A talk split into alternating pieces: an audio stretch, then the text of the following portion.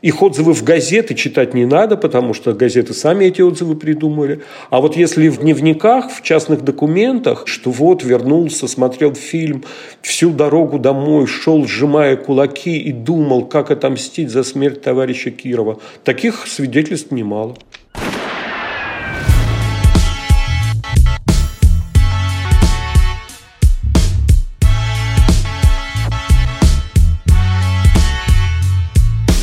Всем привет! Это подкаст «Кинопоиска. Крупным планом». Меня зовут Даулет Джинайдаров, я редактор видео и подкастов «Кинопоиска». А я Всеволод Коршунов, киновед и куратор курса «Практическая кинокритика» в Московской школе кино. В нашем подкасте мы обсуждаем новинки проката, то, что вышло в кино или на цифровых платформах, разбираем классические фильмы, объясняем, в чем их величие и иногда советуем, что посмотреть. Сегодня, правда, мы поговорим не о конкретном произведении, а о большой, важной, сложной и, как мне кажется, актуальной теме репрессии в кино о том, как травматичные события прошлого показывались и интерпретировались в советских и постсоветских российских фильмах. У нас уже был похожий выпуск, если вы помните, к 9 мая, где мы рассказывали об эволюции отечественного военного кино. Но кажется, что сегодня тема политических репрессий и их отражение в фильмах, да, не так популярна, как фильмы о Великой Отечественной войне, которые выходят по 10-15 релизов в год, но, как мне кажется, более действительно актуальная. Под политическим политическими репрессиями мы понимаем преследование государством своих политических оппонентов, применение к ним насилия, лишение прав и свобод под надуманными предлогами. И это понятие, конечно, не ограничивается исключительно сталинскими репрессиями, которые происходили в 30-е годы, тем, что известно как Большой террор 37-38 годов, но так получилось, что именно они были самыми крупными и сильнее всего отразились и в памяти, и в культуре, так что, наверное, о них мы будем говорить больше. Ну, и мне, в принципе, кажется, на самом деле, что магистрат центральный сюжет всей русской, русскоязычной культуры — это вот маленький человек, который попал в жернова исторического процесса. Конфликт частного и государственного, личного и имперского, будь то война или как раз этот государственный террор. И точно так же, например, в американской культуре, э, я недавно это вдруг понял, что главный сюжет — это вот про человека, который на пути к успеху и богатству теряет душу вот такой в американской культуре, а у нас другой.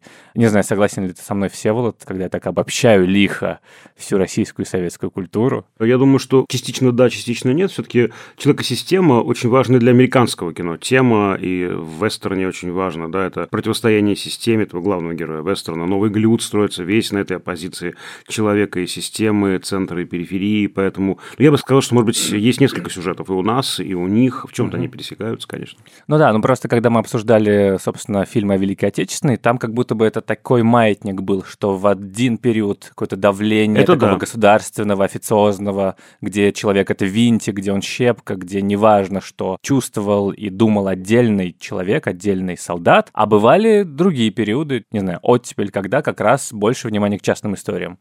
И, наверное, в начале этого выпуска стоит сделать некоторый дисклеймер. Не знаю, как ты, Всеволод, но я не считаю, что весь советский проект, советская цивилизация сводится только к террору только к преступлениям против своего народа.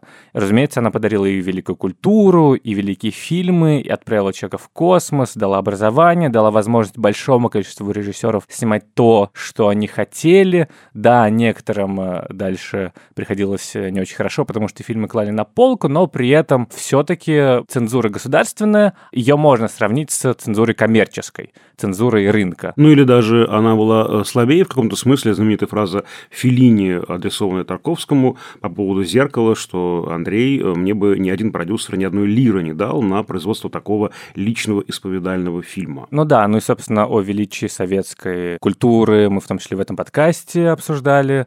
Например, «Мимино» и фильмы Данелли. Эйзенштейна мы обсуждали. Да, да, конечно. Каждый... камень советской культуры. Да, в каждом выпуске. Ну и, соответственно, конечно, и в США было рабство и геноцид э, индейцев, вот. Но все-таки, когда мы говорим о конкретной теме, мы обсуждаем именно ее. Как в академическом исследовании, мне кажется, сначала мы сдаем рамки. Это не значит, что всего остального не было или что мы это отрицаем. Но сейчас нам кажется важно подсветить именно эту конкретную тему потому что сложно отрицать, что государственный террор против своего народа был. Это факты, подтвержденные документами, источниками. И я как э, дипломированный историк, не знаю, стоит ли этим проверить, но я это, если вдруг вы верите мне, в принципе, я это подтверждаю. Подтверждает это куча архивов и куча исследований. А я как сценарист документального кино неоднократно видел все эти документы. Мы работали с Центральным архивом ФСБ и на Лубянку приезжали снимать этот. И это очень сильное впечатление, когда огромный том дела. И там на этой папке написано, на вот этом листе титульном, начато 23 сентября, ну, допустим, 37 года, и закончено 23 сентября того же года закрыто дело. То есть человек уже уничтожен просто, да. Этого дня хватало для того, чтобы машинистка все это перепечатала. Как все это можно было расследовать за один день, невозможно. Ну и мне кажется, что об этом важно говорить, это важно как-то обдумывать, анализировать, рефлексировать по этому поводу, потому что кажется, что к теме еще по-настоящему не подступились. У меня вот э, есть друг, который работает в мемориале, который как раз занимаются в том числе политическими преследованиями. Некоммерческая организация «Мемориал» объявлена в России иностранным агентом. И по закону нам вроде как необходимо об этом говорить, даже в подкасте. И он говорит, что когда у них был доступ в архив ГАРФ, то там огромное количество дел просто не освоено или в органи. Просто пласт документов, он никак не описан. И они просто это все переписывают в свои базы данных и рассылают знакомым историкам, потому что это кладезь какой-то информации. Огромное количество всего просто не открыто из-за того, что нету каких-то источников. Они ну, еще... Долго они же были еще, я ну, думаю, да. под грифом секретно, они не все были открыты, этот массив обрушился, и то не весь, там, 90-е годы, понятно, что его нужно обрабатывать серьезно. Ну да, и, собственно, поэтому наиболее ярким взрывом э, считается 37 год, просто потому что об этом уже в оттепель рассказал Хрущев на 20-м съезде, но в то же время это гораздо шире ситуации, гораздо больше разных абсурдных, странных истории об этом времени. Не забудем и послевоенные репрессии, вторую волну послевоенную, до самой смерти Сталина, это же тоже важная часть, потому что обычно это ассоциируется только с 1937 годом, но это не так. Они были и раньше, дело промпартии, да, и э, уже дело врачей послевоенное, позже, так что нет, конечно, это гораздо более широкая и более страшная да, история, чем история одного года. И, конечно, не стоит переводить стрелки всегда на зарубежный опыт, на то, что а у вас линчевали, кого э, надо было линчевать. Это довольно часто происходит, но кажется, кажется, что это ведь наша история, это то, с чем мы живем, та травма, которую мы на самом деле еще не проработали. И мне кажется, что в том числе этим подкастом мы бы хотели каким-то образом исследовать этот аспект проблемы кинорепрезентации травматичных событий в отечественных фильмах. Да, я бы еще добавил, что это важно для нас. Мы выпускаем этот подкаст 30 октября, э, в день памяти жертв политических репрессий. Я сегодня не знаю, буду ли я шутить, как обычно, потому что это правда тема, которая не требует шуток, и я к ней очень серьезно отношусь. Как мне кажется, у нас сейчас такой длинный дисклеймер, в том числе потому, что эта тема довольно горячая. Она вызывает сразу много споров, и сразу люди разделяются на противоположные стороны, выстраиваются баррикады и закидывают разными неприятными объектами друг друга, потому что у всех есть уже сложившиеся точки зрения, и многие просто не хотят слушать других мнений, либо же не знают каких-то, может быть, фактов. Как думаешь, почему так происходит? И почему, например, фильм фильмов про репрессии, несмотря на то, что это как будто бы живая все еще тема, на самом деле не так много. Ответ лежит в той плоскости, да, почему у нас фильм про гражданскую войну не так много, да, например. Там про коллективизацию, индустриализацию их не так много. Потому что это очень болезненные темы, которые не ушли в прошлое до конца и они наше общество и так атомизированно еще больше разделяют. И в этом ловушка. Вроде бы надо про это говорить, а с другой стороны мы еще больше атомизируемся, капсулируемся и по своим этим уютным уголкам расходимся. Но говорить надо, конечно. Я считаю, что это действительно тема просто очень болезненная. Дистанция историческая, как ни парадоксально, сколько времени уже прошло, да, она не выстроилась. И ты ответил на этот вопрос, мне кажется, никто до сих пор ни в чем не покаялся, никто до сих пор никого не простил. Если мы вспомним, как это было сделано на 20-м съезде, то там очень показательно, да. Возьмем две маленькие истории, 20 и 22 Хрущев, как известно, рассказывает всем про, вот, значит, перегибы, да, и про культ личности. Но как это было сделано, вот нам рассказывал про это не один историк, да, что это было сделано на закрытом пленуме ЦК, и историки говорят, что текст этого доклада был вброшен нашими спецслужбами в западные СМИ. И когда они уже это опубликовали, ну, мы как бы признали уже открыто, ну да, хорошо. То есть это было закрытое заседание, это не было во всеуслышание сказано. Как бы одной рукой сказали, а другой рукой рот прикрыли. Что было с 22-м съездом, с решением о выносе тела Сталина из мавзолея? Сегодня уже мало кто помнит, что они, как широчка с маширочкой, лежали Ленин и Сталин в мавзолее. Было написано «Ленин, Сталин». И мне рассказывали люди, которые это помнили. Было принято постановление, все хорошо, но вот сегодня Красная площадь да, открыта, все хорошо, лежит и Ленин, лежит и Сталин, можно к ним прийти. Завтра утром люди приходят, слова Сталина нет, Сталина уже нет, его тайно ночью похоронили у Кремлевской стены. Это не было таким прямо, ну вот акцией какой-то, да вот все как бы из-под полы. И поэтому мы как бы признали факт репрессий, и как бы до сих пор не признали. Мы, я имею в виду власть. Вот как так получилось? Вот из этих полумер, мне кажется, все и происходит до сих пор. Вот там все эти корни, все эти узелки. Ну и до сих пор, собственно, мне кажется, очень эклектичная государственная политика. Есть, например, прекрасный музей истории ГУЛАГа, государственный, в который всем советую сходить, в котором как раз очень много личных историй конкретных людей, которые каким-то образом пострадали. А с другой стороны, есть, не знаю, глава ФСБ, который говорит, что ну вообще все было по делу и так далее.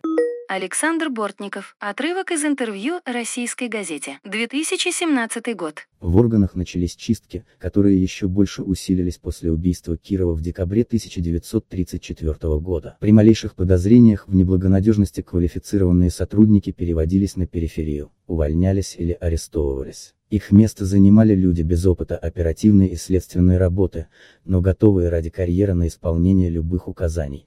С этим отчасти и связаны перегибы в работе АКПУ НКВД на местах.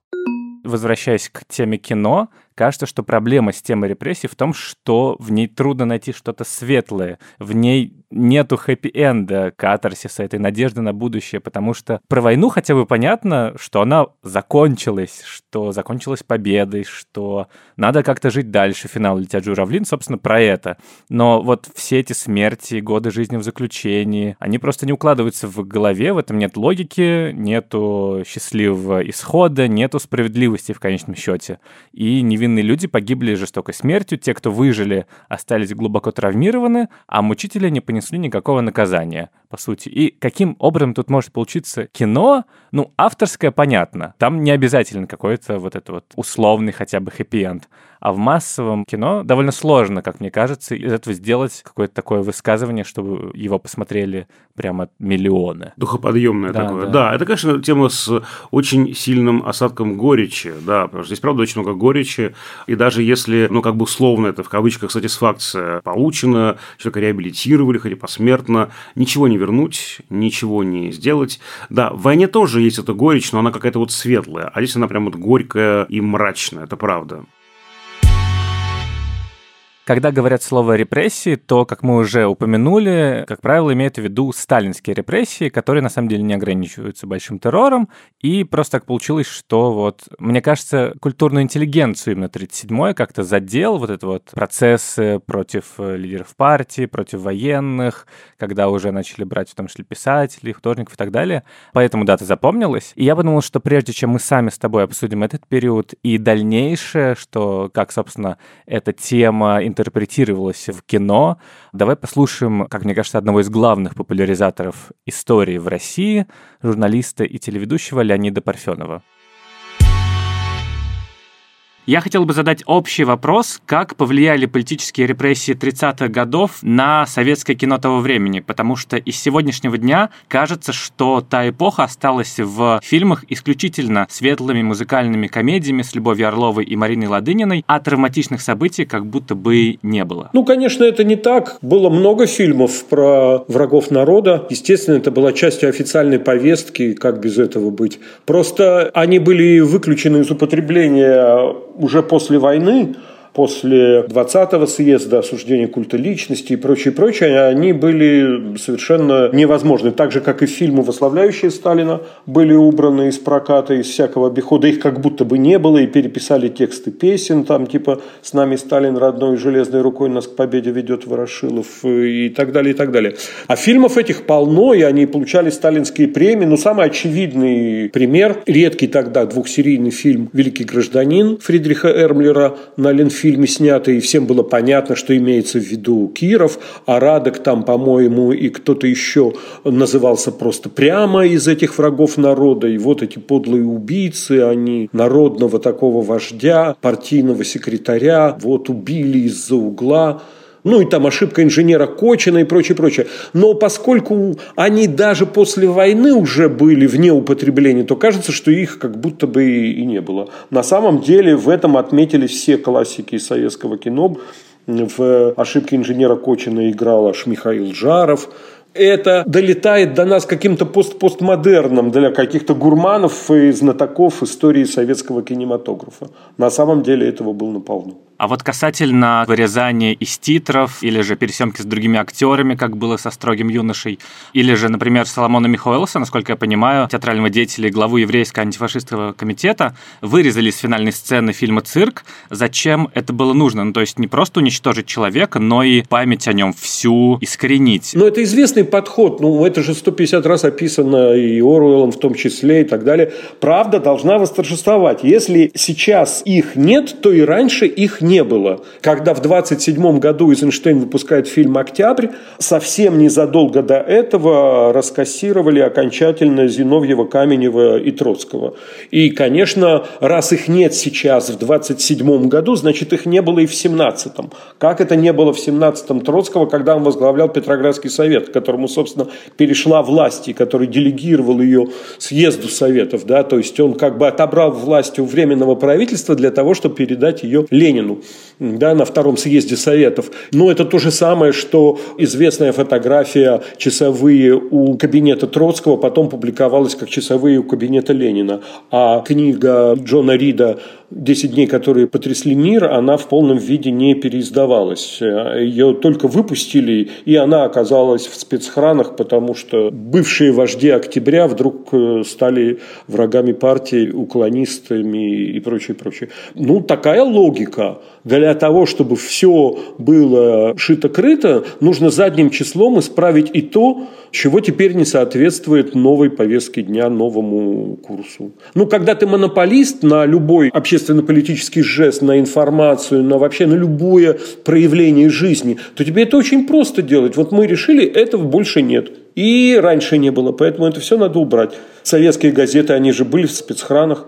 Нельзя было старую газету взять. При Брежневе нельзя было взять газеты с Хрущевым.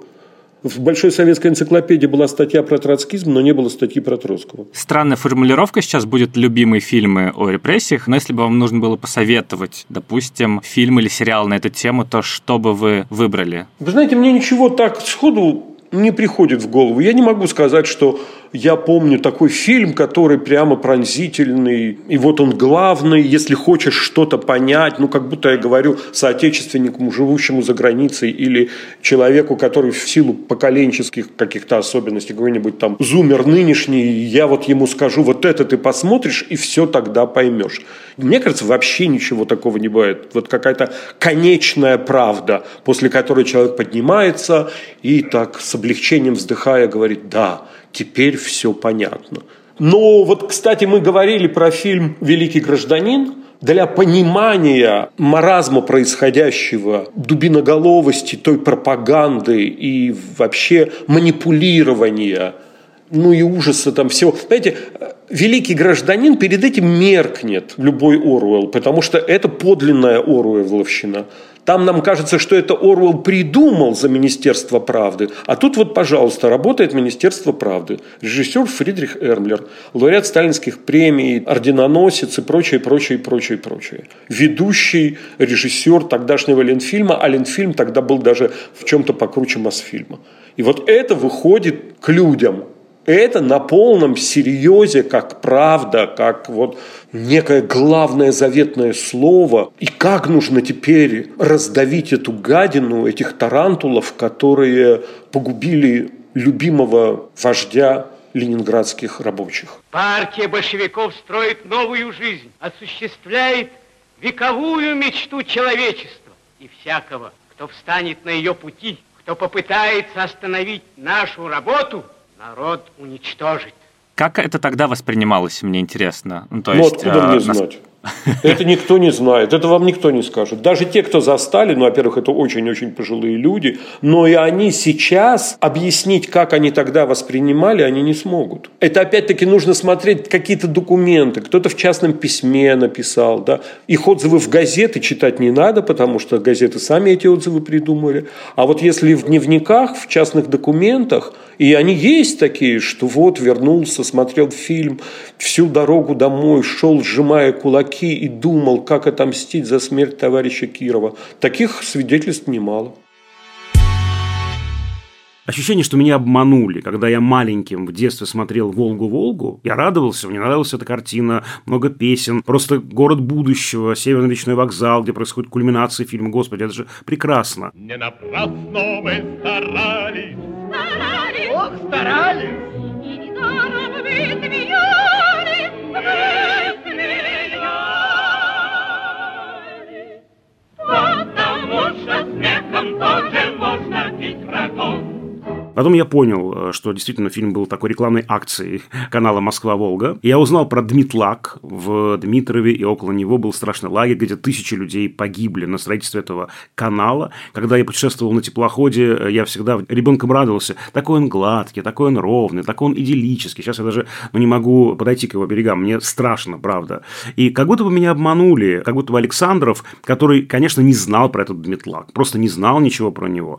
Как будто бы он сказал полуправду и мне хочется его в этом обвинить. Я понимаю, что это несправедливо, конечно, да, и он искренне делал прекрасное кино про прекрасный мир людей, которые на волне энтузиазма строят новую жизнь, но по факту выстраивать, как сейчас часто происходит по фильмам 30-х, образ славного советского прошлого, ну, глубоко неправильно, потому что они показывают нам лишь часть реальности, лишь ее половину, ту самую с энтузиазмом, с маршами, с простыми людьми, которые, правда, сворачивают горы, эти стахановцы и так далее. Вот, но это лишь полуправда. Да, но это правда, насколько же сильно кино влияет на наш образ эпохи, то, как мы вспомним, оттепель, застой или перестройкой 90-е, вот когда вдруг стало позволено снимать, ну, как бы чернуху и вскрывать всякие язвы общества и там бандиты, и вдруг внезапно это появилось, и поэтому людям сейчас кажется, когда они смотрят там кино сплошняком, что вот внезапно появились бандиты. Одни сплошные бандиты да, и проститутки. Да, да. Больше не было никого в 90-х. Ну да. да, внезапно это было. Хотя на самом деле, ну, уровень, не знаю, преступности, например, после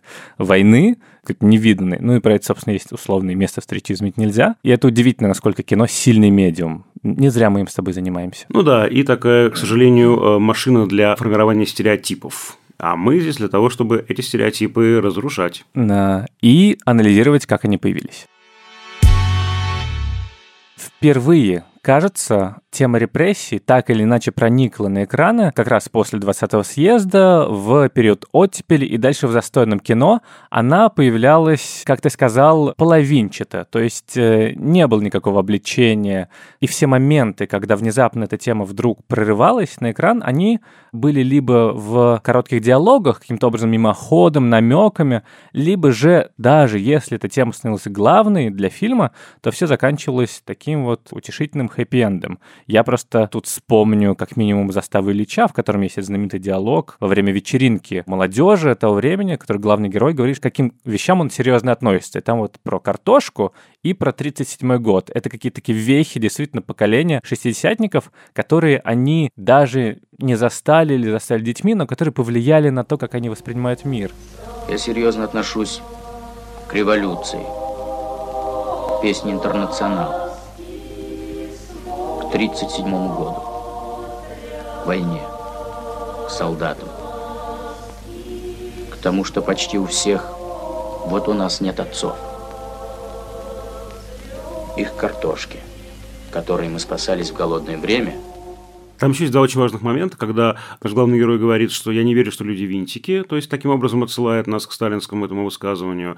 А с другой стороны, там есть очень важный диалог с отцом Ани, героини Вертинской, который явный сталинист, и он раздражен. Ему не нравится, что молодое поколение производит ревизию истории, пытается ее переосмыслить. Но ты прав, это все как бы проговорками такими, mm-hmm. да, такими обмолвками происходит. Ну да, ну и, собственно, фильм, например, «Тишина» Владимира Басова, он, по сути, про это. Ну то есть там коллизия в том, что отца главного героя по доносу обвиняют в преступлении. И, собственно, он каким-то образом пытается сквозь войну, сквозь вот это вот все прожить. Ну и вот этот образ тишины, это, собственно, тишина окружающих, тишина о преступлении, против э, конкретной личности. Молчание. Молчание, такое. Молчание. Молчание, Тотальное да. молчание. Но при этом там тоже все заканчивается довольно как-то примиряюще, хотя все на самом деле ведет к тому, что вот сейчас вообще порушатся устои советской жизни, но нет, вот теперь она все-таки про то, что как бы революция хорошо, революция правильно, советский проект должен жить, а там случилось некоторое... Ну, сбой такой. Сбой, да, сбой из-за личности Сталина. Кстати, вот из этих проговорок про репрессии многие фильмы клали на полку или их авторов заставляли переделывать какие-то вещи. Возьмем, ну вот, может быть, неочевидные такие два примера. История Осеклячиной. Действие происходит в современности, совхоз в Горьковской области, но там есть дед, который, сидя в чайной за бутылочкой, значит, там, пива, рассказывает о том, как он вернулся из лагеря домой. Приехал, схожу, нет, не знаю. Идет замасленный парень. Думаю, вот, вот знат наш работяга. Да как мне тут справиться с сором, братишка? А вот через лестницу перейдешь тут, и налево троллейбус ходит, а я еще ехал, не был троллейбус. На войну-то у нас еще не был троллейбус. Как рассказывают на э, просмотре фильма в зале редакции журнала «Искусство и кино», Шкловскому на этой сцене стало плохо. Его отпаивали таблетками. И, естественно, ее первую требовали выкинуть из фильма. Mm-hmm. И, как рассказывает и Савина, она впала в истерику, узнав об этом, и в ночи звонила Андрею Кончаловскому, режиссеру, и говорила, меня всю, главную героиню фильма, меня все выкини, но деда трогать не смей. Настолько это было сильным моментом, да, и все понимали. Это не важный, не сюжетообразующий момент в фильме. Он никак не связан с этим любовным треугольником и с Асиной коллизией, но это важная была часть фильма. Или Андрей Рублев Тарковского, Скоморох, встречает Рублева. И он думает, что это Рублев донес на него, и он говорит, я из-за тебя 10 лет отсидел.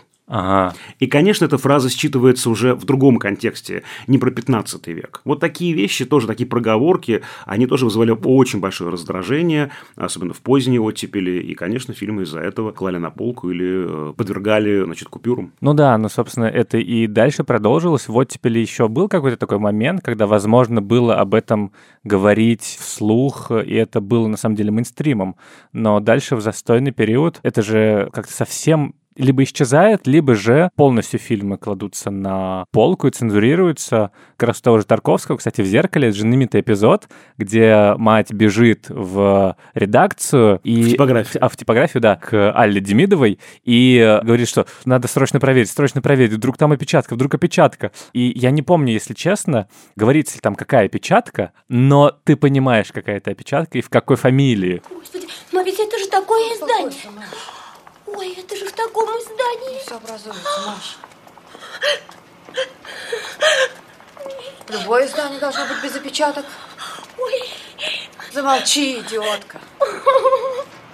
У меня была дискуссия в Доме кино с очень пожилыми значит, женщинами, членами Союза кинематографистов. Они меня убеждали в том, что там говорится, что вместо Сталин там было напечатано Сралин. Это так просто убедительно в фильме, что как будто бы это проговаривается. Но нет, там все даже не намеками, там просто это все фигура умолчания. Но, конечно, мы понимаем, в какой фамилии какая опечатка. Я прям запомнил план, когда Терехова бежит, и камера за ней летит, как будто бы. То есть ты понимаешь, насколько ей нужно туда прибежать и исправить эту сложную ситуацию. Да, это не ее смена, там идет какой-то дождь, вообще как бы там какой-то ужас. Но, конечно, тут уже не до смены, не до дождя. Это, конечно, и за меньшие вещи людей отправляли в лагеря. В массовых фильмах это как будто бы просто что-то разлито в воздухе. То есть там война, на самом деле, гораздо сильнее влияет на героев. Она там упоминается прямым текстом, мы про это говорили, про то, что Семен Семенович Горбунков из «Бриллиантовой руки», у него посттравматический синдром.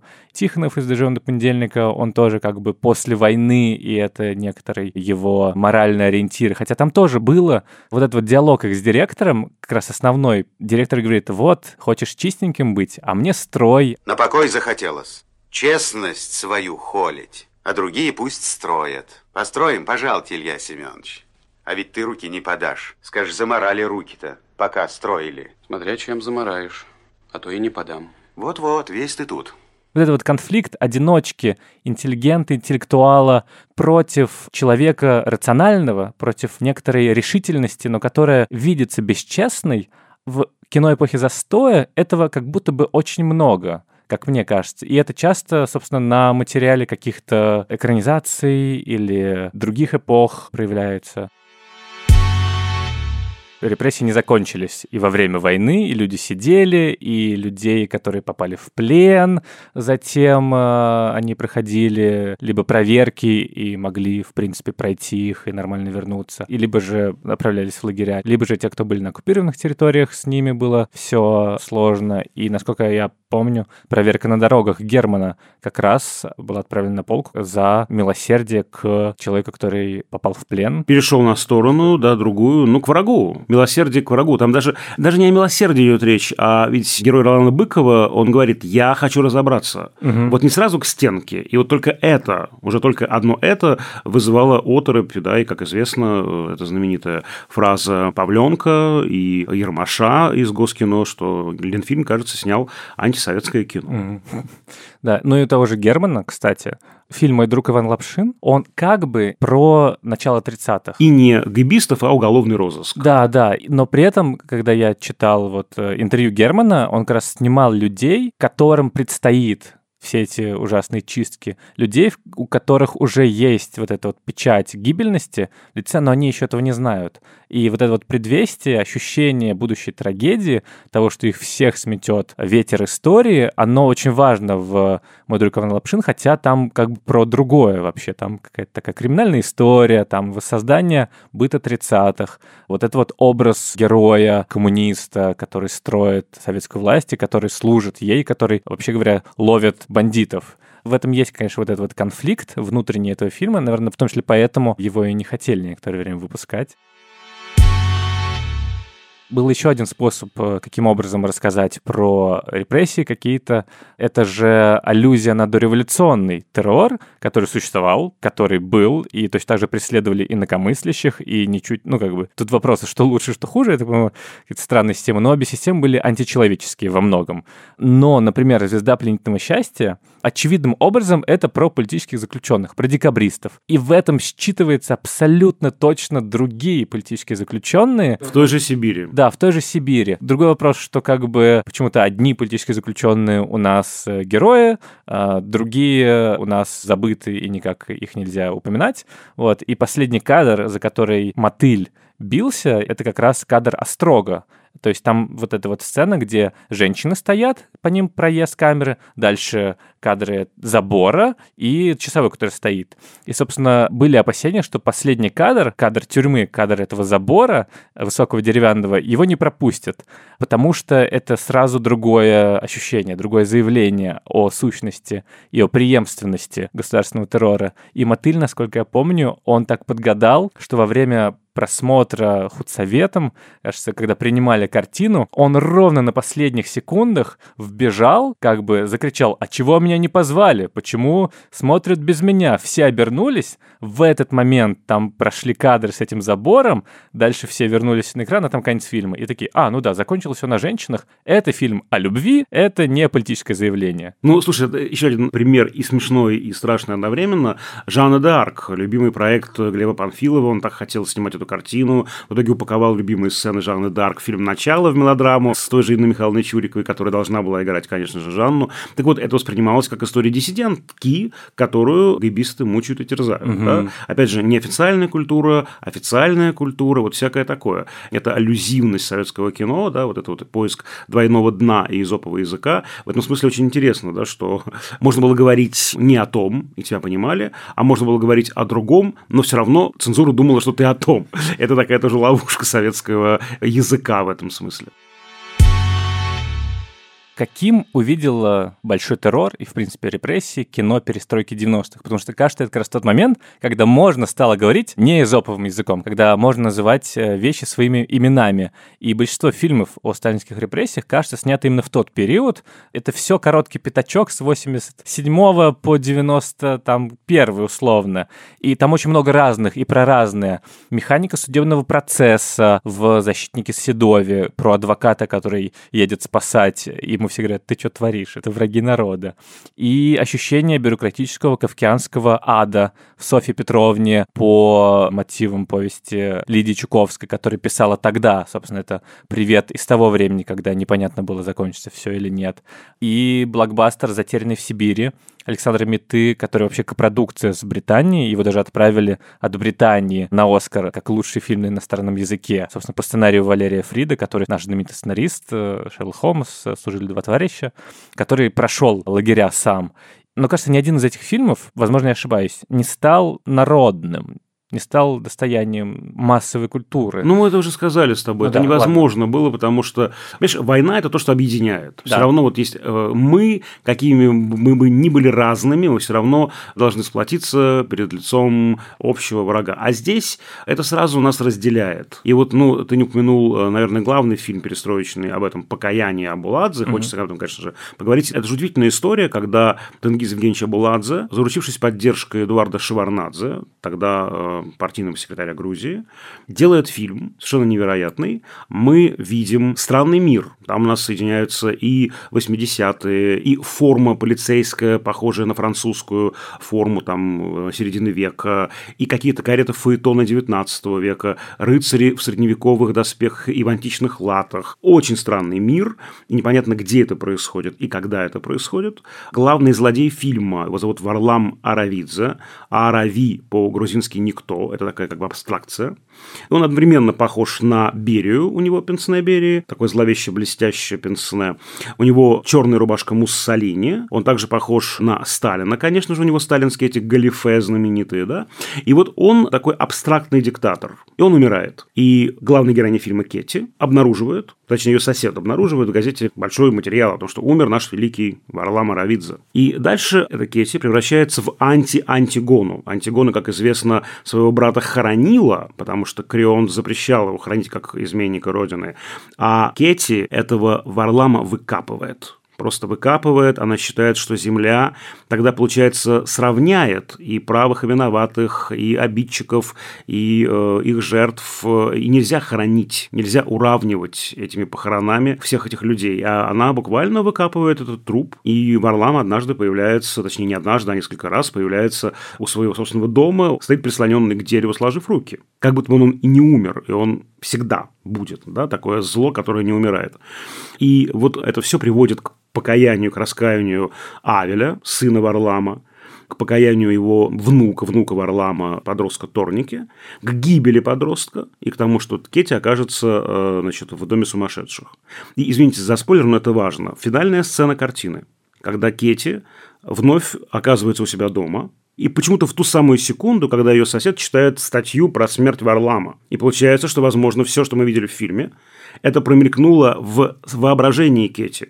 Это та ее месть, сладкая месть, о которой она помечтала, которую она вообразила вот в считанные там секунды. А дальше мы видим великую актрису Верикуан Джапаридзе, которая идет такая, знаете, странная старуха, спрашивает, эта ли улица ведет к храму. Кетти отвечает в окно, нет, это улица Варлама, она не ведет к храму, она живет на улице своего врага. И старуха говорит, а зачем же нужна улица, если она не ведет к храму? И глаза Кетти, которые смотрят вслед старухи, наполняются слезами. Вот чье это покаяние. Это покаяние Кетти за то, что она даже вообразила месть мертвецу. А месть мертвецу деструктивно, она приводит к гибели живых. Покаяние ее, что ну, не нужно разматывать узел, нужно простить. И это удивительно. Я очень эту картину люблю и показываю студентам, потому что никто до сих пор ни в чем не покаялся. Ведь покаяние Авеля, покаяние Торники, оно произошло только в воображении Кетти.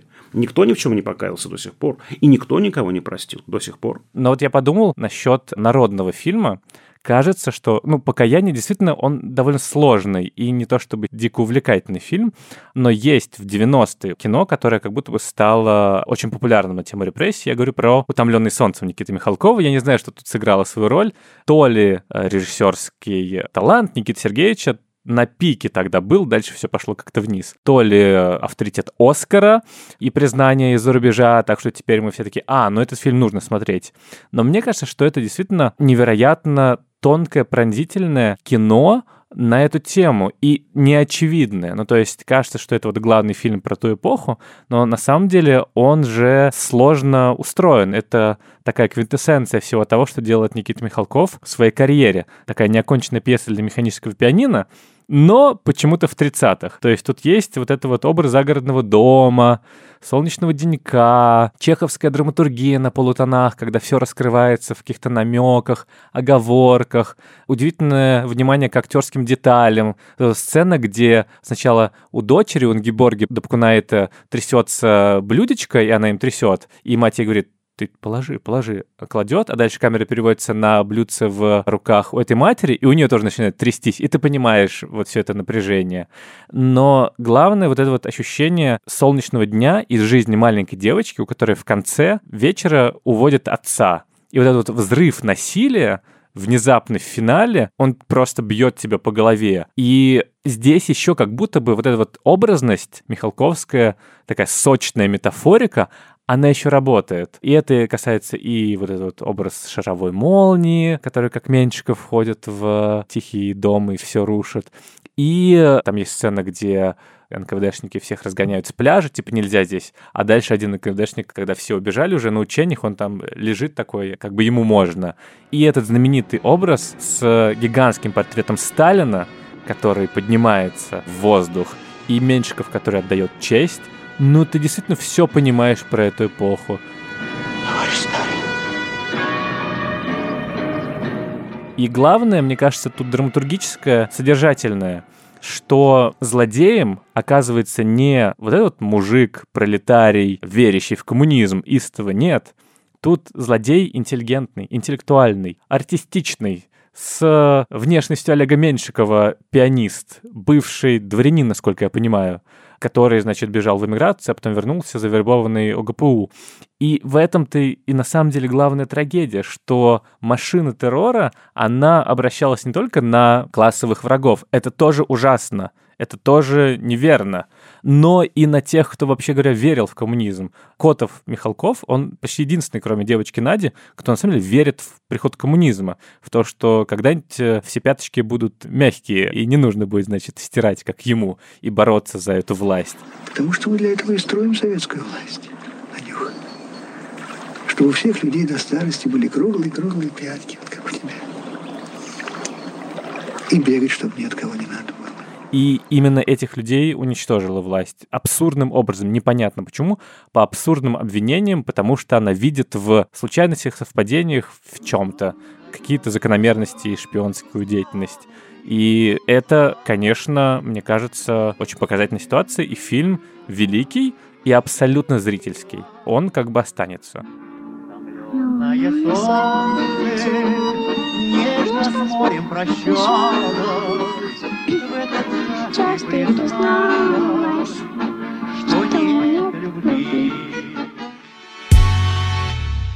Про Хрусталева мне хочется сказать, что вот буквально э, через там, пару лет после «Утомленных солнцем» выйдет Хрусталев машину Германа, и Герман как раз будет страшно дискутировать с Абуладзе и с покаянием, потому что он как раз считает, что не нужно никого прекраснодушно прощать. И там есть одна очень важная, вот лично для меня такая красноречивая деталь, когда доктор оказывается в, на даче Сталина, он же даже Сталина не узнает. Сталин не похож на тот образ, который он транслирует. Он мнет живот Сталину зачем-то. Mm-hmm. Так вот больно больно, как-то так странно мнет живот, и Сталин выдыхает и умирает. А это же такая прям мифологическая конструкция. Демон, злой дух, темная материя не может выйти через верх. Угу. Она может выйти только через низ. Сталин умирает только испустив газ, извините за подробность. Это же такая мифологическая деталь, которая многое проясняет в отношении Германа к Сталину и к репрессиям. Это тотальное зло, это демоническая фигура. О прощении речи здесь вообще не идет. Слушай, но «Хрусталев машины» же какое-то супер жесткое кино. Оно еще сложно устроено с точки зрения киноязыка. Очень сложный нарратив. Это прям какой-то новый уровень э, второго плана гиперреализма. Я, я честно, боюсь его смотреть. Я знаю, что там есть сцена, это ужасное изнасилование главного героя, вот мы будем делать видео про, как снимал Алексей Герман, и там автор такой, я не могу это развидеть. Ну, то есть это понятный образ, метафора опущенной страны, и это происходило в реальности, это и сейчас, спасибо гулагу.нет, происходит э, в наших исправительных заведениях, но я не готов принять на себя эту боль, я не готов это воспринять и впустить в себя. Вот, кстати, попытка примирить два эти полюса для меня прям очень важная. Полюса Абуладзе и Герман произошла вот недавно, в картине Алексея Чуповой и Наташи Меркуловой «Капитан Волконогов бежал», где как раз как будто бы авторы возвращаются на эту позицию Абуладзе, и мы э, видим то самое покаяние, которого не допускает Герман. И там это покаяние есть там история про то, что НКВДшник, капитан Волконогов, которого играет Юра Борисов, понимает, что все закручивается, и он пытается вообще сбежать из этого, значит, условного большого дома, да, это знаменитый большой дом да, в Ленинграде, их местная Лубянка, и он встречает уже мертвого своего сослуживца Никиту Кукушкина, и он говорит, а я в аду, а ты знаешь, как это больно? И прямо вот берет и выкручивает кишки ему, да, это очень больно, не ходи туда, сделай все, чтобы туда не попасть. Для того, чтобы не попасть в ад. Наш герой возвращается в этот условный большой дом, берет папочку с некоторым количеством репрессированных, расстрелянных, и у каждого из них не просит, а требует, истово требует, почти выбивает из них прощения. Он многократно повторяет, да, были применены особые методы воздействия, и вместе с ним и мы понимаем, насколько бесчеловечны эти все конструкции, что на самом деле за ними стоит. И там так получается, что он сам себя не может простить. Бог может и простит. Эти люди, может быть, даже и простили бы, но он сам понимает, что, проговаривая все это и встречаясь со всеми этими людьми, он понимает, что на нем, какая на нем вина. Вот это очень интересный момент, что да, мы идем как бы через покаяние к прощению, и даже это прощение может мир, Господь Бог, эти значит, люди дать ему, он сам себе не может его дать кажется, вот за последние 20 лет у нас были примеры фильмов про репрессии, в основном на телевидении. Как-то вот оно смелее выступает. На канале «Россия», я помню, был в круге первом по Солженицыну. И «Завещание Ленина» по колымским рассказам Шаламова. И кажется, что это такой позволительный тон разговора, когда по мотивам литературных произведений, которые уже как бы канонизированы. Уже классика уже, Да, уже да, классика, да. уже в школьной программе. Ну и у нас, собственно, как бы литература занимала вот эту осмысляющую позицию. Ну, еще два главных автора, да, да Шаламов да. и затем уже новое поколение Солженицын. Да, да. Жду, кстати, когда будет по крутому маршруту Гинзбург. Мне кажется, это одна из самых сильных книг. Есть зарубежная экранизация с э, Эмили Уотсон. Ну, это такой зарубежный взгляд на репрессии. Немного, конечно. Ой, я не видел, я посмотрел, я очень люблю спектакль спектакль в «Современнике». Я ага. был несколько раз на этом спектакле, он потрясающий. Да, ну вот. И недавно был скандал, кстати, с э, сериалом «Зулиха открывает глаза» с Чулпан Хаматовой по роману Гузели Яхиной. Моей студентки, между прочим. О, да, Гузелюшки. Понятно, вот откуда вот да это. Да нет, нет, нет, она пришла с этим замыслом еще, ну, очень зрелый человек, уже зрелый писатель, сложившийся, пришла к нам на сценарный факультет уже с этим замыслом и хотела как раз с ним поработать, сделала сценарий, потом поняла, что лучше мне получится роман, и дальше уже на основе этого романа другие люди сделали сценарий сериала. Mm-hmm. Такая странная, интересная судьба. Из сценария в роман и обратно в сценарий. Мне удивительно был этот э, резонанс, потому что кажется, что люди возмущались действительно просто на то, что кто-то говорит про репрессии, и там возгласы были вроде того, что ничего такого не было, чего вы врете, зачем ворошить. По формату-то этот сериал, ну, он довольно телевизионный и, ну, не знаю, мыльный. Это не оскорбление сейчас, просто, но он так сделан, как будто Ты имеешь в виду тяжелую женскую долю? Ну да, мелодрама такая, которая на канале России как раз часто довольно выходит, просто в сеттинге сильным. И роман в этом смысле как раз, кстати, интересный, потому что там репрессии и вот эта вот каторга, они в итоге оказываются освобождающими для главной героини, которая уходит от оков патриархата татарского и обретает любовь, обретает смысл жизни, обретает там сына и так далее. И это очень необычно. Но в общем и целом кажется, что целостные репрезентации в кино этого периода сейчас не складывается. Как будто бы перекормили в 90-е в перестройку, и сейчас уже этого не хочется, денег не дают, потому что это не приносит рейтингов. И сама тема как-то все затушевывается, и это обидно. Вот у тебя есть какие-то, кроме Волконогова, может быть, примеры? Ну, слушай, вот я вспоминаю сейчас э, документальный фильм Сергея Лазницы «Процесс» о процессе промпартии, где он берет хронику, реальную хронику событий. И уже это вызывает раздражение. А что ты ее взял? А что он там делает в этом фильме? Он же берет все эти рабочие материалы. Не то, как это смонтировали тогда. Там же уникальная особенность фильма в том, что он как бы разматывает склейки. Он берет какие-то, ну, если не дубли, то длительные моменты. И мы буквально видим не версию режиссера кинохроники, а как минимум ну, версию оператора кинохроники, который это видел. Да? Мы буквально оказываемся там внутри. Понятно, что это тоже съемка, это тоже некий фильтр, но он уже меньше, чем режиссерский фильтр уже в готовом монтаже. И уже это вызывало раздражение. А что нам все это показывают? Зачем нам этот Вышинский, там кто-то там еще? Мы просто не хотим. Это удивительно, да, и даже тут же много обвинений. А в чем вообще режиссура здесь? Ну что, он просто выложил на таймлайн хронику. Ну, спасибо. А почему это режиссура? Там даже такие обвинения есть. Мы не хотим. Я даже сам не знаю, хочу ли я. Но я... здесь же дело не то, что хотим, не хотим. Надо. Да. Это, к сожалению, прививка, если хотите, да, это пилюля, которую надо съесть. Нужно ли эту пилюлю, кстати, честно ли эту пилюлю оборачивать в жанровые какие-то розовые, э, значит, сиреневые оболочки, да, сладкие? Я не знаю, может быть, и не нужно. Тем не менее, кажется, что это тот как бы способ, которым эта тема может быть воспринята действительно головой. Ты действительно можешь это принять, потому что это же, ну, настолько актуальная тема, что у меня мысли неизбежно срываются в современность, потому что ты тоже читаешь новостную ленту и думаешь, как это вообще возможно, как возможны все эти пытки в тюрьмах, почему люди это делают, почему объявляют просто журналистов иностранными агентами, и они вынуждены вести какую-то странную жизнь, как будто бы люди второго сорта, как будто вновь враги народа. Понятное дело, что разница есть. Это, конечно, не 37-й как любят говорить, но все-таки каждый раз, когда слышу про эти сфабрикованные дела, про то, что люди объявляют террористами, сажают в тюрьму, не дают видеться с родственниками, не дают переписываться,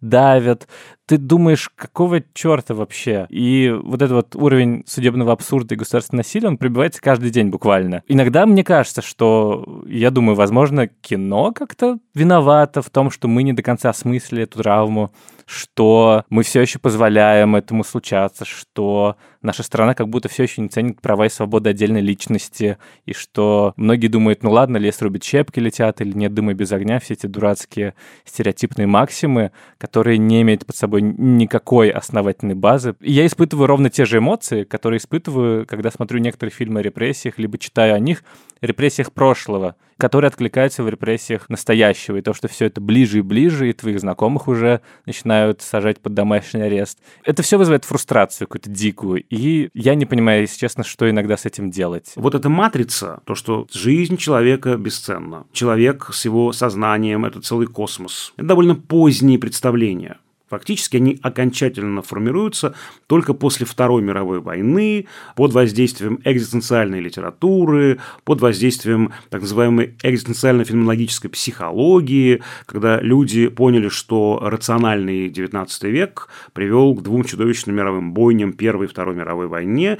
Мне кажется, мы до конца это не поняли, что жизнь каждого человека – это отдельная вселенная, неприкосновенная. И делая фильмы, рассказывая истории про ценность жизни человека, мы с помощью этих малых дел изменим эту ситуацию. Может быть, не нужно про это рассказывать через 37 год, между прочим. Ну и, в принципе, искусство — главный способ, каким мы можем почувствовать, что у другого человека есть чувство. Главный способ повысить нашу эмпатию.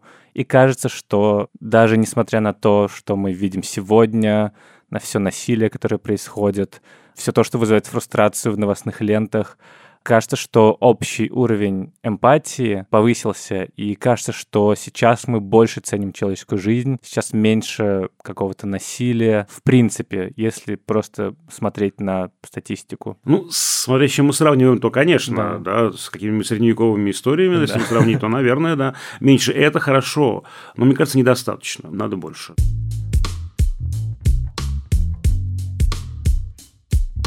Наверное, на этом все. Мы закончили с э, темой репрессий в кино. Спасибо, что вы нас послушали. Мы не закончили с темой, мы лишь так слегка обозначили ее. Конечно же, мы не можем ее закрыть да, и закончить, да, но, конечно же, на сегодня закончили, да. Да, хотя бы разговор какой-то они начали.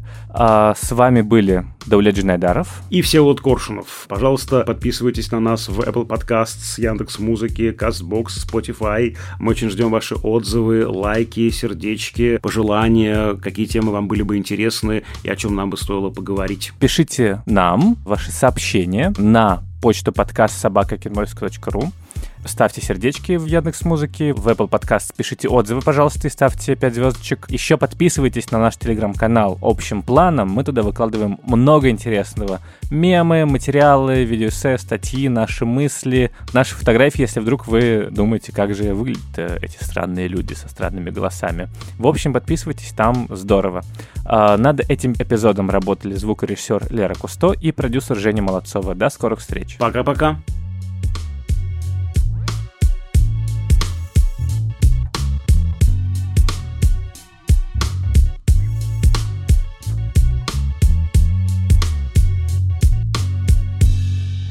По поводу эмпатии. Как я неожиданно обнаружил, что у меня она есть. Я значит, без сердца человек, железный человек. Я получал образование, получал ученую степень для того, чтобы мстить студентам, то есть оказаться в ситуации моей студенческой только за обратной стороны баррикад.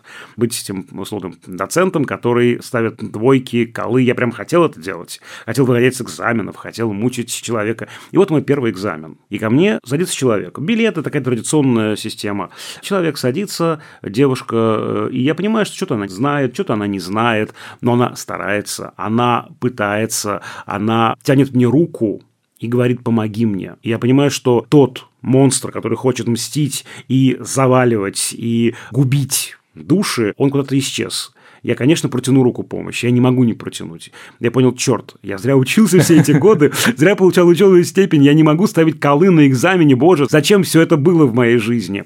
Вот э, для меня это было большим открытием, когда э, в человеке, которому ты, идя на экзамен, относишься как к врагу заведомо, ты вдруг видишь человека. И мне кажется, это важно, в каждом видеть не врага, а живого человека.